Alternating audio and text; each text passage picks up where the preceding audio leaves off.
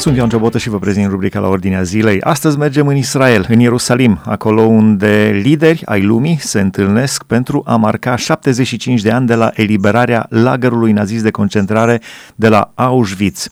La Auschwitz au fost omorâți în cel de-al doilea război mondial de regimul nazist al lui Hitler aproximativ un milion de evrei din șase milioane de evrei uciși în lagărele de exterminare. De asemenea, naziștii au ucis pe lângă evrei și uh, prizonieri sovietici și uh, romi și uh, homosexuali, martori ai lui Jehova, pe mai multe criterii. Dar în special evreii au fost uh, cei mai mulți uh, vizați de regimul nazist. Avem legătura chiar la Ierusalim, unde stăm de vorbă cu pastorul Eugen Mitrea de la biserica Sar Shalom, Prințul Păcii. Cum este atmosfera în Ierusalim în aceste zile de întrunire a mai marilor lumii? Tocmai acum este, este soare, este frumos. Președintele Rusiei intră în Ierusalim împreună cu vicepreședintele Americii Michael Pence. Ei sunt ultimii lideri și probabil cei mai, mai bine văzuți, mai importanți într-un fel, care sosesc la Ierusalim. Atmosfera este oarecum tensionată din acest punct de vedere al securității, pentru că peste unsprezece mii de polițiști și oameni ai securității au grijă ca acest eveniment să se desfășoare în condiții bune și să nu se întâmple ceva neprevăzut. Este oarecum o mare sărbătoare în Israel, ținând cont că patruzeci și nouă de delegații străine au sosit, din care patruzeci și unu de lideri sau conducători de stat. Deci este, este foarte important acest eveniment. Este într-un fel o, o recunoaștere din partea liderilor lumii pentru ceea ce s-a întâmplat atunci, cu toate că mi-amintesc că fostul președinte al Iranului, Mahmud Ahmadinejad, spunea că Holocaustul de fapt este o minciună a evreilor, că nu a avut loc.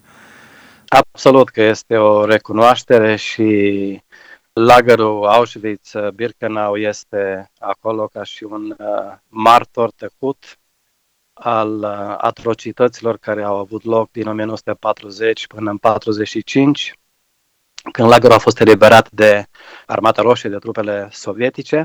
De fapt, luni va fi o altă aniversare acolo, în Auschwitz, unde sute de supraviețuitori lagărului vor, vor merge, vor călători la Auschwitz. Și, în paranteză, spun că autoritățile poloneze sunt puțin supărate pentru că s-a mutat centrul de greutate de acolo în, în Israel. A, președintele Poloniei nici nu participă la Ierusalim astăzi, cu toate da, că Auschwitz-ul se află în Polonia. N-a fost operat de polonezi, ci a fost operat de naziști, dar, ca și localitate, se află în Polonia. Da, e adevărat. Președintele Duda, Andrzej Duda al Poloniei, nu vine pentru că nu a fost inclus între vorbitori. Și a fost inclus Putin, este dintre, unul dintre vorbitorii principali și se pare că sunt neînțelegeri cu privire la cauzele războiului, cum a început și... Da, Putin încearcă într-un fel să rescrie responsabilitățile din exact. Cel de-al doilea război mondial. El spune că de fapt Anglia și Franța au început războiul. Președintele Putin dă o parte din vină și Poloniei pentru începerea războiului și sunt neînțelegeri. Și din cauza aceasta nici președintele Lituaniei nu a venit, boicotează și el acest eveniment. Pentru precizia istorică, în cel de-al doilea război mondial, Germania a invadat o jumătate din Polonia și apoi Uniunea exact. Sovietică, condusă de Stalin, a invadat cealaltă jumătate din Polonia. Și acum Putin spune da, nu alții. Da, Putin spune alții au început războiul, nu noi. Da, deci exact, fiecare aruncă vina pe, pe celălalt acolo. Da. Deci mai participă președintele Franței, printre cei uh, cunoscuți, președintele Franței Emmanuel Macron, uh, președintele Germaniei Frank-Walter Steinmeier, prințul Charles al Marii da. Britanii, probabil moștenitorul coroanei Marii Britanii, și președintele României Claus Iohannis. Exact. Președintele danez, William Alexander, al Belgiei, regele Filip și marele duce de Luxemburg și așa mai departe. Cum da, este? Este și președintele Claus Iohannis printre cei care participa la acest eveniment important. Cum este atmosfera, având în vedere ce s-a întâmplat în Iran la începutul anului, când americanii l-au ucis pe șeful gărzilor Al-Quds? Și Al-Quds în arabă înseamnă chiar Ierusalim. Nu? Uh, da. Interesant da. Că ei se numesc, iranienii au o forță militară care se numește Al-Quds, Ierusalim. Uh, și, deci care este atmosfera? Pentru că este tensionată în Orientul Mijlociu acum. Este tensionată, dar uh, evenimentul care a avut loc, uciderea lui Soleimani, este văzut ca o, o mare realizare și se pare că are, are efecte, cel puțin deocamdată așa se vede asupra Iranului, care s-a liniștit deocamdată, și în, în Israel lucrul acesta a fost uh, foarte bine văzut și uh, președintele Trump a fost uh, lăudat de Benjamin Netanyahu și de guvernul uh, Israelului. Deci, deocamdată este liniște și este o, a avut loc o detensionare a situației care, care a fost atunci, în cele zile. Astea au fost lucrurile actuale, dar aș vrea să vă întreb ca slujitor al bisericii, ca pastor, cum vedeți ceea ce s-a întâmplat în Holocaust? De ce s-a întâmplat poporului lui Dumnezeu acel șoah, cum numesc ei, acea nenorocire incredibilă, extraordinară? De ce s-a întâmplat? Nu a fost prima dată când... când forțele întunericului a căutat să distrugă poporul evreu. Să sperăm că este, este ultima de, acest, de această natură. Forțele întunericului au luptat și luptă împotriva poporului evreu și astăzi, da, antisemitismul se ridică tot mai mult, în special în Europa și, și nu numai. Și Dumnezeu a permis uh, lucrul acesta. Ne amintim uh, ce au spus când uh, l-au dat pe Domnul Iisus să fie judecat, sângele lui să cadă asupra noastră, și sigur că sunt consecințe și pe această, deci consecințele sunt și pe latura aceasta. Cel puțin eu așa văd, uh, văd lucrurile. Dar uh, în toate acestea Dumnezeu și-a arătat uh, îndurarea și credincioșia lui, prin faptul că i-a strâns pe cei care au rămas și le-a pus în inimă dorința ca să vină în, în Eretz Israel, și statul modern Israel a fost fondat în patruzeci și opt și Dumnezeu cu toate aceasta își arată îndurarea lui peste rămășița din, din popor, din evrei care a rămas. Deci dintr-o mare nenorocire a răsărit un popor într-o zi. Tot așa cum exact. Spune Biblia în exact. Proroci. Poporul evreu dintotdeauna a avut parte de, de așa ceva, la intervale, intervale în istorie, și acest lucru datorită legământului pe care l-au, l-au călcat. L-au călcat și Dumnezeu, de fapt, când au călcat legământul, și El putea ca să se retragă.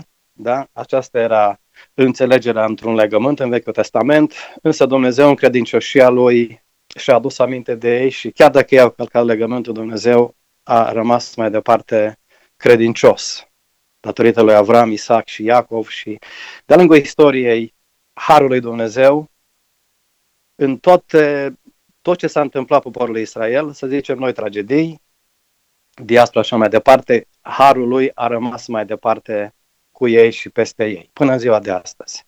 Da, și este incredibil cum s-a născut un popor într-o zi, așa cum uh, scriu profeții exact. În Biblie.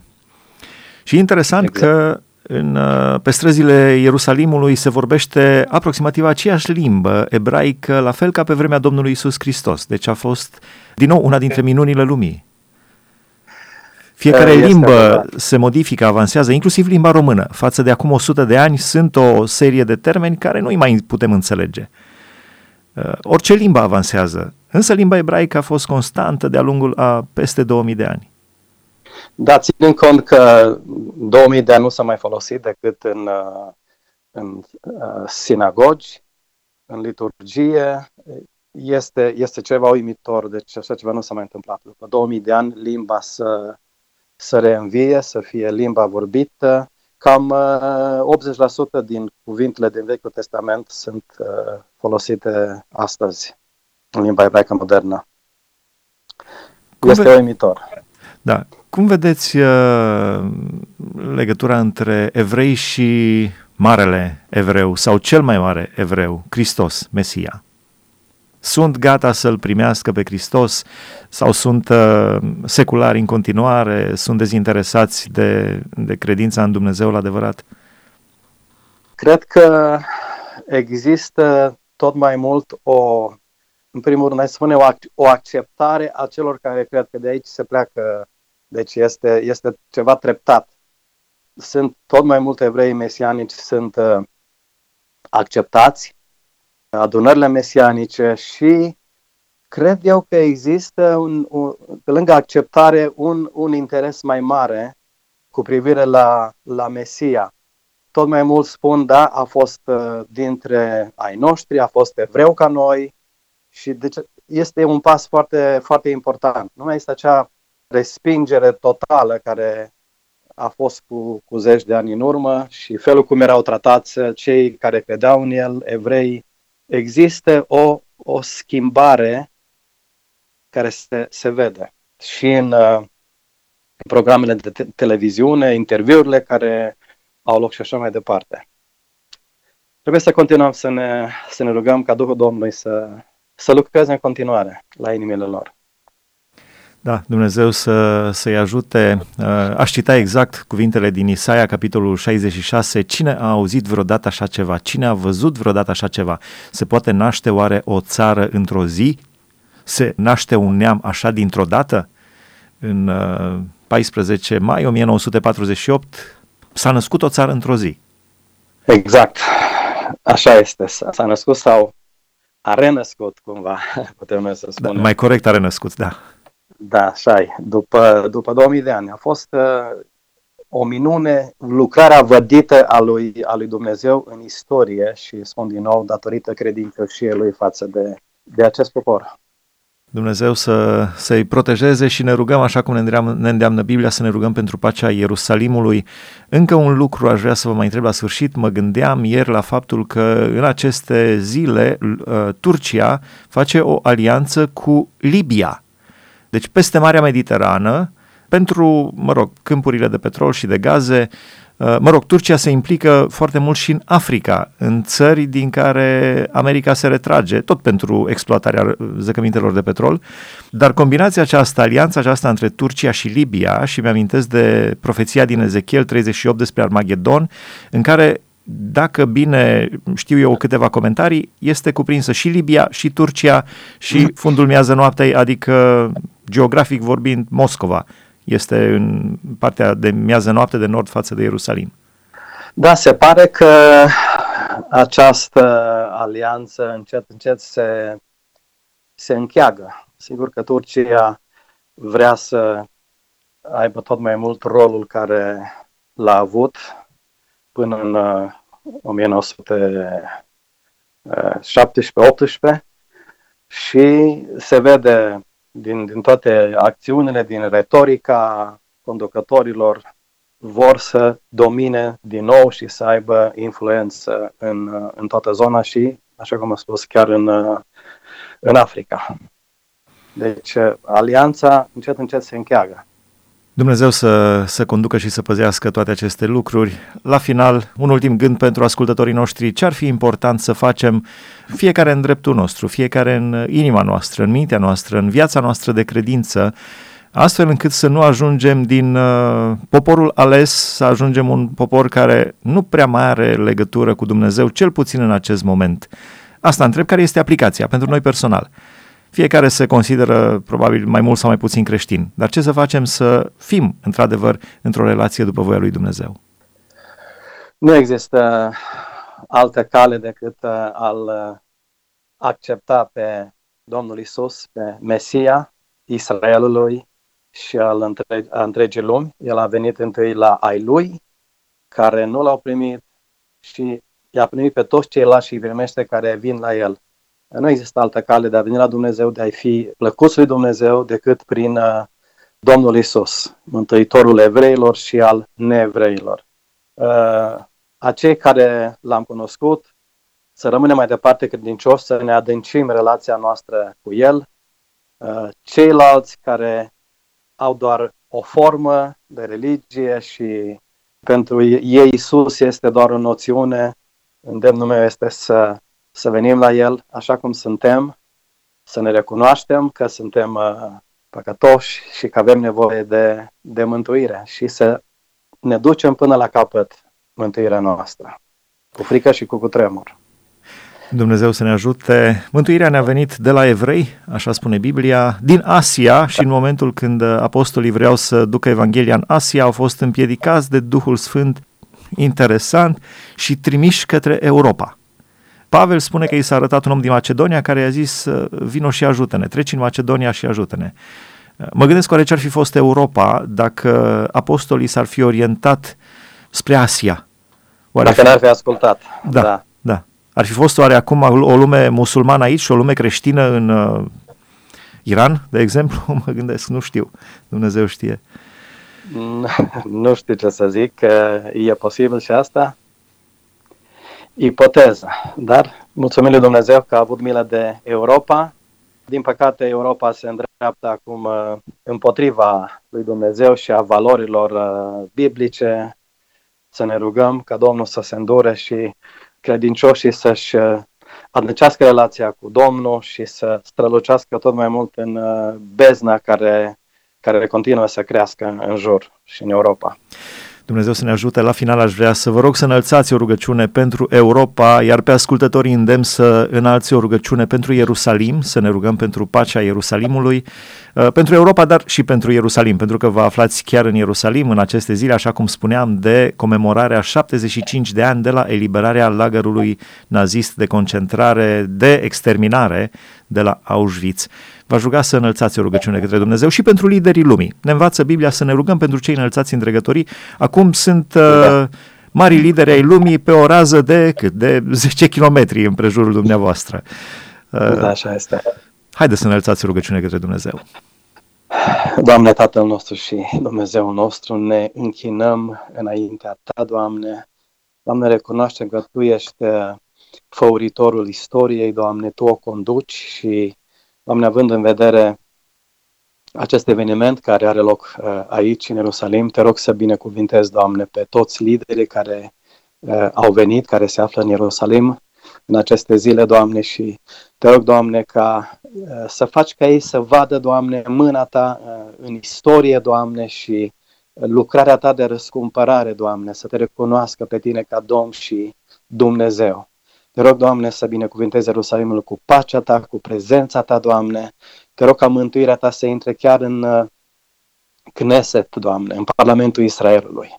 Binecuvintează, Doamne, Europa întreagă, Doamne, și binecuvintează pe credincioși. Ar trebui să rămână tari, Doamne, să rămână lângă Tine, Doamne, în ciuda uh, a ceea ce se propagă, Doamne, din, uh, din fruntea statelor, Doamne, de îndepărtarea de Tine și sloganul acesta, valorile europene, Doamne, care sunt valori nebiblice, care sunt valori care vin din, de la cel rău. Doamne, Te rog să-ți faci lucrarea Ta de mântuire, Doamne, simțită și cunoscută în, în, în toate țările și fă ca liderii plecând de aici, liderii țărilor, Doamne, să plece cu, cu o împrospătare spirituală, Doamne, și Tu să-i legi mai mult de evenimentele Tale din istorie și de lucrarea Ta cu poporul Israel. Te rog, Doamne, toate acestea în numele Domnului Iisus. Amin.